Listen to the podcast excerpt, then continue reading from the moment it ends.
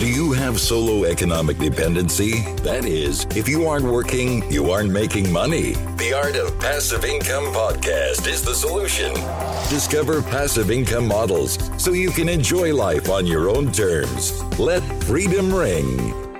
Hey, it's Mark Podolsky, the Land Geek, with your favorite niche real estate website, www.thelandgeek.com.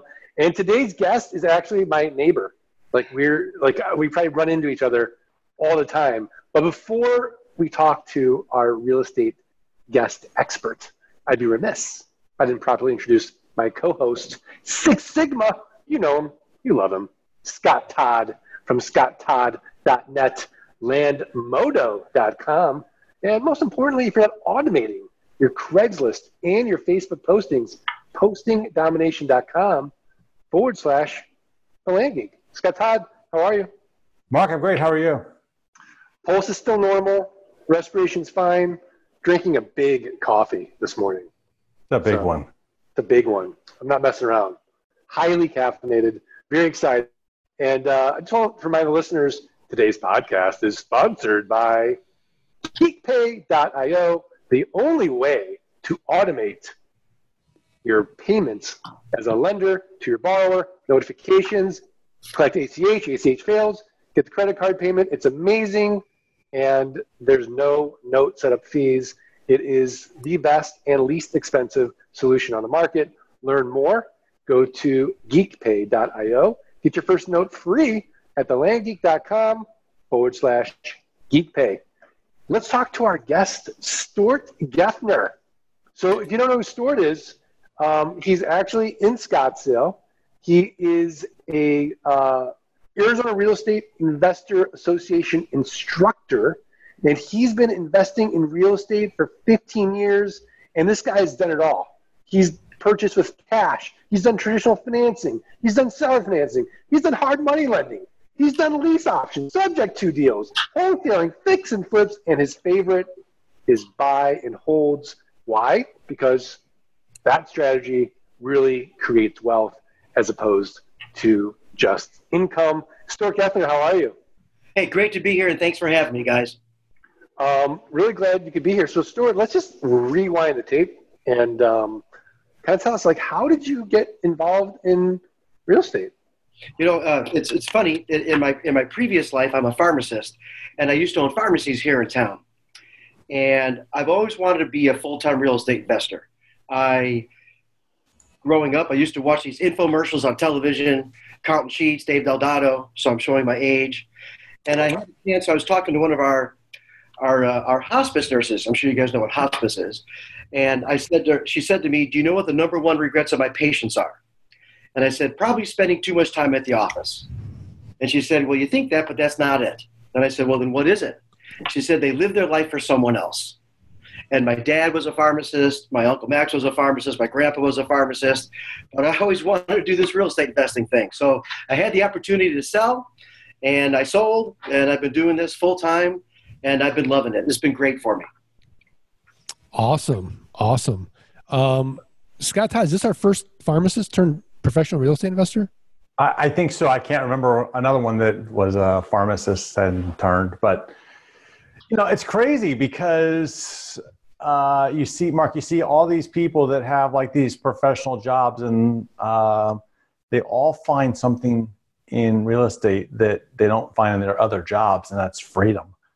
So it's really kind of cool to see, you know, like, you know, do, do you tell your kids to go become a doctor, pharmacist? No, because they're going to end up in land anyway or real estate. Or real estate. Yeah, yeah. So, Stuart, for you, what, what is your favorite thing about doing deals, investing in real estate, um, and all the different ways that you invest in real estate? Like, what what attracts you the most? You know, I think Scott said it the, bo- the best, and that is the freedom that it offers. And it offers the flexibility. So, someone might say, you know, what kind of investor are you? Do you do short sales, foreclosures? What do you focus on? And, and do you do fix and flip? Do you do buy and holds, land? wholesale? And the answer is we do everything. Sometimes you don't know what you're going to do with a property until you see the property or until you see what it's zoned. So, from that instance, being able to do creatively different things with different sellers and not having to use banks and not having to worry about insurance company and drug companies capping your reimbursement for me that's a, a more pure capitalistic way to make a living and it's a lot of fun wow that's uh that that is true. So as far as all the different categories of real estate investing why is buy and hold your favorite right now? Or is it or is it changed you know, it it it it, it uh, just like you, it, it it migrates. So for it's buy and hold, especially when the market was down. But certainly, there's a lot of opportunity in land right now, especially in the Southwest, especially as you look all over the country, and the economy is booming. There's a lot of developing going on. So it just depends on where we're at in the marketplace, and that's something that I cannot control. I cannot control whether the market's going up or down. I can't control whether interest rates are going up or down. All I can try is to visualize where we are in the cycle and try to be ahead of the curve as to what's coming next and position myself so that you don't lose. I love it. Scott Todd, what are your thoughts? Oh, what's coming next? What do you see is coming next? Well, you know, we've had a lot of appreciation of land uh, and a lot of appreciation of real estate in general.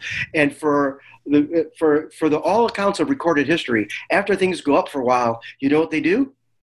They tend to go down, and then they go down for a little bit, and then you know what they do? They tend to go up. Everything goes in a cycle. So we've been at a at a high in our cycle for a very long time. When it's going to start going down, honestly, I have no idea. But the economy seems to be uh, thriving. I mean, unemployment's below 4%. I don't think it's ever been below 4% in my lifetime. So jobs are good, the economy's good. And so I see things staying, staying steady for the time to come. You know, as interest rates go up, housing becomes less affordable. So we'll see what happens. The Fed did not raise this last quarter, but we'll see what happens over the long term. But as far as what's next, you know, looking at uh, opportunities in, in land being in the path of progress, I think you can't go wrong. So, you know, as far as, you know, a healthy market, right? Um, you know, Scott and I a lot of times talk about equilibrium. So sometimes in the cycle, it's really easy to buy, it's tougher to sell. And then sometimes it's really, really hard to buy because sellers are waiting for that top dollar price. They don't need the money because things are going well and the, the economy's, you know, soaring. And then it's tougher to buy. Um, but it's super easy to sell because investors have money, they feel flush. Where would you say we're at right now in the cycle? For, from my opinion, I think that uh, it depends. Throw this away. Uh, it depends where you are in the country. If you take a look at uh, where we are, I, we're in Arizona. I think that it's a seller's market right here in the price point of maybe four hundred thousand and below. So there is an opportunity for sellers to try to get top dollar because the economy is good. The weather here is fantastic. People keep moving here. Other parts of the country, you know, for example, uh, in uh, in Indianapolis, uh, in in Alabama, certain areas still is a good opportunity to buy uh, because if you're going to do a buy and hold, your rents far exceed the one to two percent rule. Okay, and then for our listeners, can you explain the one to two percent rule? So it's a it's a rule that's not really a rule because it doesn't really work all the time. What it is is if you buy something for a hundred thousand, you like to rent it for a thousand bucks a month. If you buy it for a hundred and twenty thousand, you like to rent it for twelve hundred a month. However, uh, it doesn't always work like that, especially when you get up to the higher price points. So you need some diversification in your portfolio, and that's that's exactly what we have as well to kind of balance out and make sure that you don't get stuck too high or too low. Interesting, interesting. Um, Stuart, how do you get your deal flow? What's your what's your favorite method of of acquisition? For us, we do a lot of direct mail. We drop about ten thousand pieces a month, and then I, uh, as an instructor, I, I, give a lot of presentations, not just to the local REIA, the AS RIA, we're in Arizona. I, I teach online for the national REIA, and I'm also on staff here in Phoenix at the Commercial Real Estate Institute. So having that exposure really gives me an opportunity to find not just deals but investors as well. Because at, at some point, as I'm sure you can appreciate, self funding kind of wears itself out. No, absolutely. And, and, the old saying in real estate is always OPM, other people's money.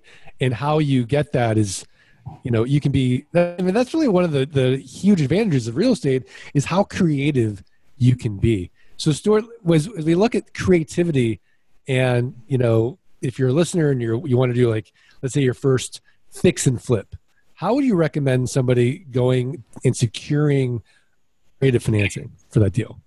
So every deal, you know, whether you like it, Mark, and, and I'm sure Scott as well, every deal doesn't matter what you're talking about, whether it's buying a business or negotiating with whomever, always hinges on financing.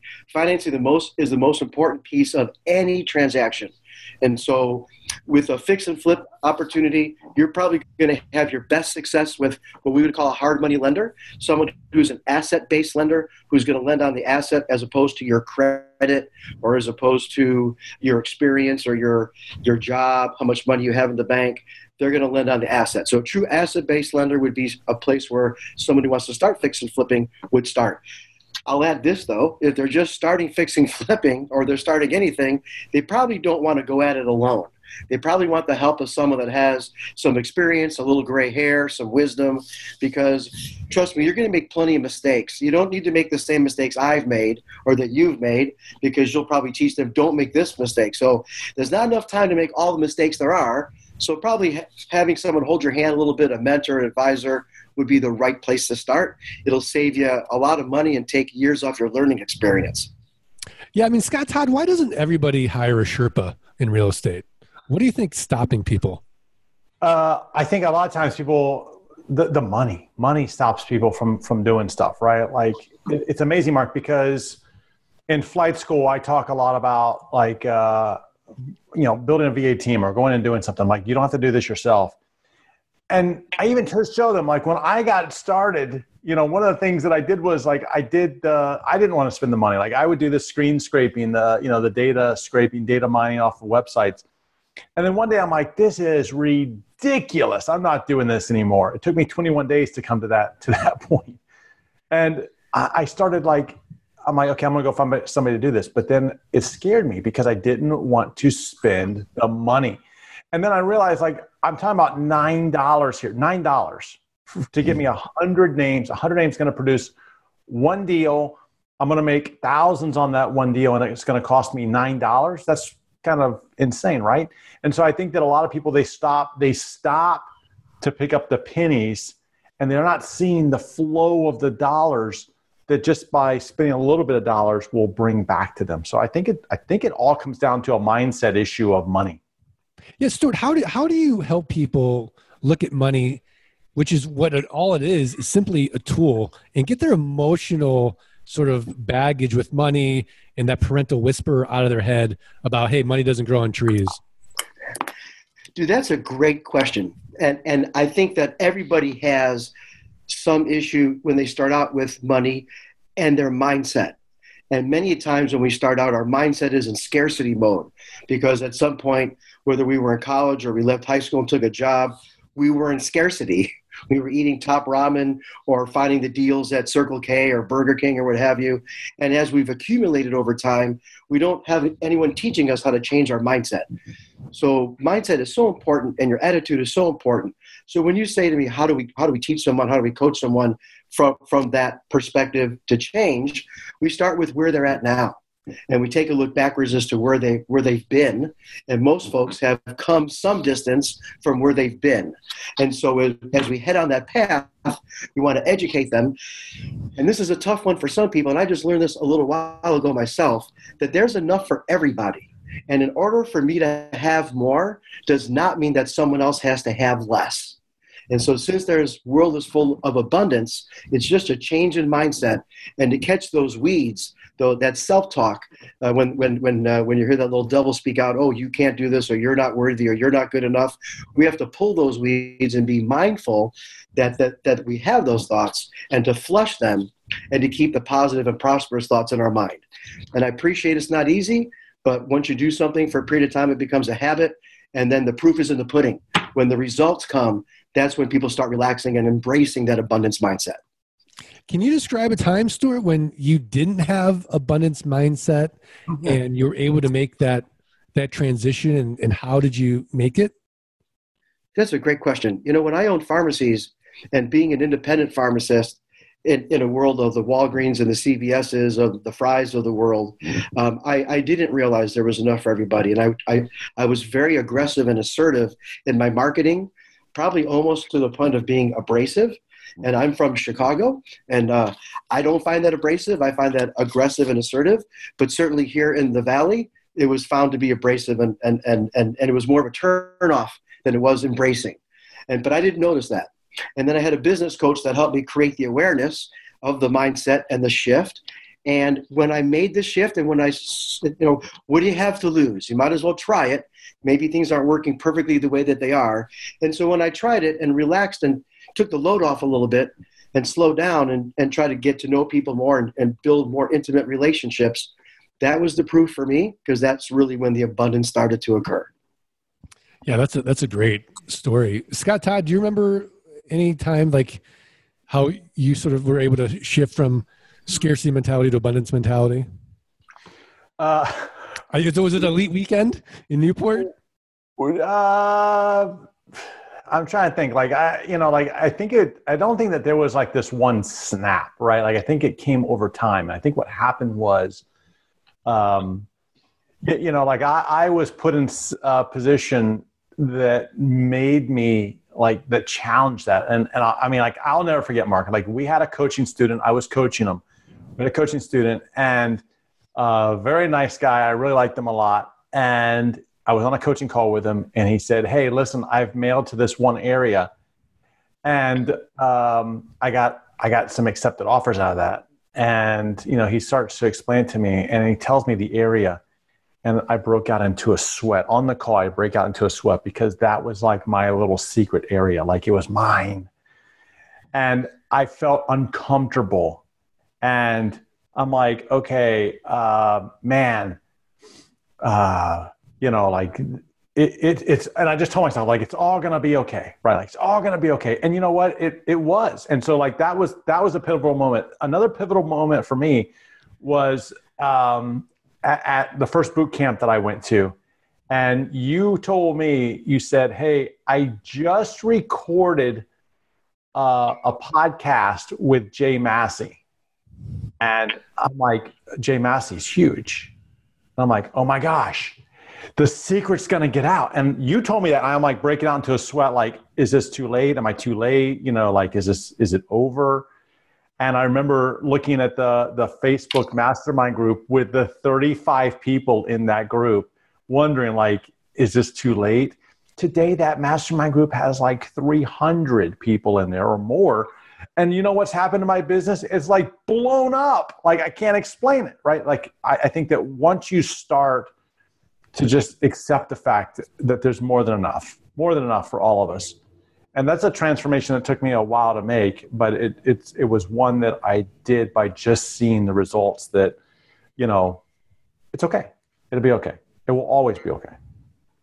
Yeah that that you know fighting for that abundance mentality is like a like a daily sort of um, battle for a lot of people. And i and there's you know and i go through it too sometimes you know um, tough month and i'm like oh what can i cut like what wait cut that's not the right way to think about it.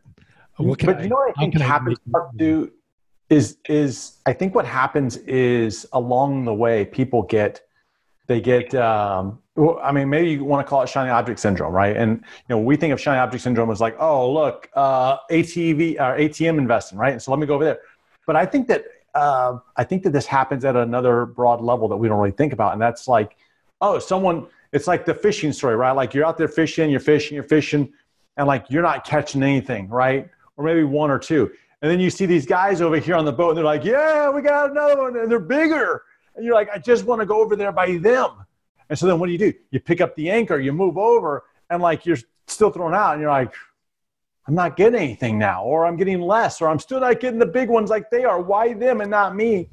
And what it comes down to is like just you, you may not have the right tools right like you may not have the right bait to get the big fish it's just not it's not the spot it's like the whole thing and that's what you got to like look at and figure out like why are they getting the big fish you know that leads me to stuart uh, a good question for you especially being an instructor in, in the rias right what's some of the worst advice you hear given your area of expertise? Because I can imagine you've got a lot of speakers come in and you hear a lot of it. You bet. Uh, another another great question, and here's one that I hear all the time. Oh, the market's too competitive. there's not enough deals. There's too many people marketing for the same thing I'm looking for. Uh, just like Scott was saying, how he thought someone had started marketing in his backyard, in his sandbox. They were playing in his sandbox, and it's his sandbox. So, oh, this is, it's too competitive. There, there's, there's not any deals. And I got to be honest with you, we're slammed. I have to. I'm, I hired an intern to come in to help me evaluate some property and help write some offers because we're just not getting to them all. So there's always distressed property. There's always distressed situation. There's always distressed sellers. But some people just have this mindset, and I agree with Scott. They they get distracted, they get discouraged because they're not seeing results with what they're trying to do at hand.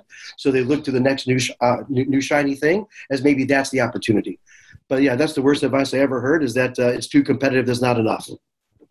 Yeah, yeah, and that you know we, we were talking uh, before the podcast, and you know you're like this sort of uh, continual learner and grower, and you're constantly educating yourself, and you're listening to other people's podcasts, and you know like just just constantly learning and growing. And so, if you could have, let's say, a dinner party in Scottsdale, and you could invite three mentors to dinner, whom would you invite? And what's the one question you would ask them? Another great question. Um, I would invite. Um, what a great question. Uh, I would invite. Uh, there's a gentleman here in town. His name is Sommers White. He's the youngest uh, uh, a senator. Uh, he was the youngest bank president in the country. Uh, he's a professional speaker, spoken on all six continents. He would be one person that I would absolutely want to mentor with and learn from. So Sommers White, uh, the gentleman who started Tesla, uh, I would embrace him as well and invite him, Ian, to come on uh, to, to dinner with me. And probably, I think the the gentleman that could they be living or dead? Living. They have to be living. Okay. Um, uh, and I'm coming over too, since you're down the block. uh, I would probably invite the uh, NFL commissioner, the commissioner of the National Football League, because he has a lot of wisdom and experience as well in uh, in startups, in markets, in marketing, in people management. And uh, uh and the one question that I would probably ask them, or what I'd like some insight on, is how they learned how to scale what they did how they learned how to scale their banking, how they learned how to scale their automotive, and how they learned how to scale and how they funded um, for the different for their different leagues and, and competition and such. Because I think when we when we start out, we do everything ourselves in our, in our in our own business. We answer the phone, we take out the garbage, we raise the capital, we find the property. We do everything ourselves. And as we grow, um, we're supposed to learn to lean on others, and sometimes that's tough for people to do. But at some point in time, we grow so much that we really need to have a different business model of scaling, and that's where I would probably go with that. And uh, and you would absolutely be invited, Mark, and Scott as well. You're both welcome to attend. Thank you, thank you. I I got a lot, a lot to ask Elon Musk for sure. Um, so Stuart, we're at that point now in the podcast where we're going to put you on the spot and ask you for your tip of the week, a website, a resource, a book, something actionable where the art of passive income listeners can go improve their businesses, improve their lives. What do you got? So for the tip, tip of the week, Mark and Scott, I, I would say for most people, uh, they need to be consistent they try something for a little bit it doesn't work and they don't tweak they don't they don't realize that in the in the scope of a business model that a business in and of itself has a cycle. Just like uh, any any product has a cycle. When i was a kid growing up there were candy bars that aren't around today because they fizz, fizzled out in their cycle. Tab is a drink that's no longer around or not as popular. So being consistent with passion, you have to be passionate about with what you're doing and and really being able to put the time, effort, and energy into it. And so I'm reminded of a story about a gal that, that hired me as a coach because I do real estate, as you know. And she was actually a realtor. And she said to me, uh, I need to make X number of dollars by the end of this year. And I hmm. said to her, okay, what's the motivation? And she's because I hate what I do. And as soon as I make that money, I can quit and go do something else. And so for her, her passion is not in the right neighborhood. So consistency with passion is what I would say my tip of the week is. Uh, favorite book, dude? I got a, I got a couple. Uh, one is going to be The Four Agreements by Don. Oh, I love that book. Yeah. Yeah, that's a great book, and and we do we do that in our Monday morning staff meeting. We get the little flashcards, and we talk about always doing our best and not taking anything personally. And sometimes that's very hard to do. Uh, I also love another book called uh, Illusions by Richard Bach, and it's called Illusions: The Adventures of a Reluctant Messiah. And for me, that was a game changer for me. It's an older book, but I think if you had a chance to read it, that uh, you you get a lot of good tips on perspective and life and on business as well. Awesome. Great tips. Scott Todd, what's your tip of the week? All right, Mark. Do you know what a uh, OKR is? OKR. You know what that is? No idea. All right. An OKR is objectives and key results. And it has taken like these uh, tech companies that a lot of people may not have heard of and grown them into like monsters, like a little website site that you may have heard of called Google. Google implemented OKRs, and um, the the the guy that brought them to these tech companies is a venture capitalist. His name is John Doerr, and guess oh, I what? know John Doerr really well. He wrote I a don't know personally, but uh, you know, Ori, my mentor, works with John Doerr at Klein Yeah. Yeah. So he he wrote a book, and it's called "Measure What Matters: How Google, Bono, and Gates Foundations Rock the World with OKRs." Check it out. Wow. I mean, this guy's a billionaire. Uh, yeah. Let's see. Uh, He's one of the biggest guys, uh, or not the biggest, in uh, in Silicon Valley. yeah, he's he's like the real deal, man, and he's um, you know, it, to me, it's it's always amazing, like especially when you look at a book or look at the reviews, right? And then Right. you see people like it. It's so easy to like. I mean, like I work for a big company, and like people bring their stuff to the big company. You're like, garbage, right? You know, like this is garbage. But then when someone actually goes into the review and they they write out the fact that hey, I worked at Google for 11 years and I've seen firsthand the impact of OKRs had on our company, and this is the guy responsible for it. You know, this is going to be a good book. Yeah, you know it's interesting? It must have just come out. There's like It's- only ten reviews on Amazon. They're all five star. Well, when we're recording this, it's it's uh, it is it's within a few weeks, but by the time this comes Right. out, probably Oh, will is, have is more. it not come out yet? Well, no, it's out now, but by the time our podcast comes out, Oh yeah, yeah, yeah. But yeah, this, Well, this is so with, with, with Scott's endorsement, it'll probably be a national bestseller shortly. I don't know about that. I don't know. it's it's already a uh, it's already a bestseller.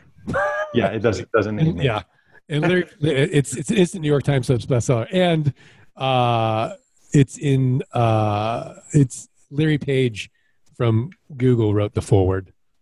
This guy's Yeah, I'm I'm sure that uh, I'm sure that this is handed out to uh, like every Google employee at this point. Yeah. Wow. OKRs. All right. I'm buying it now.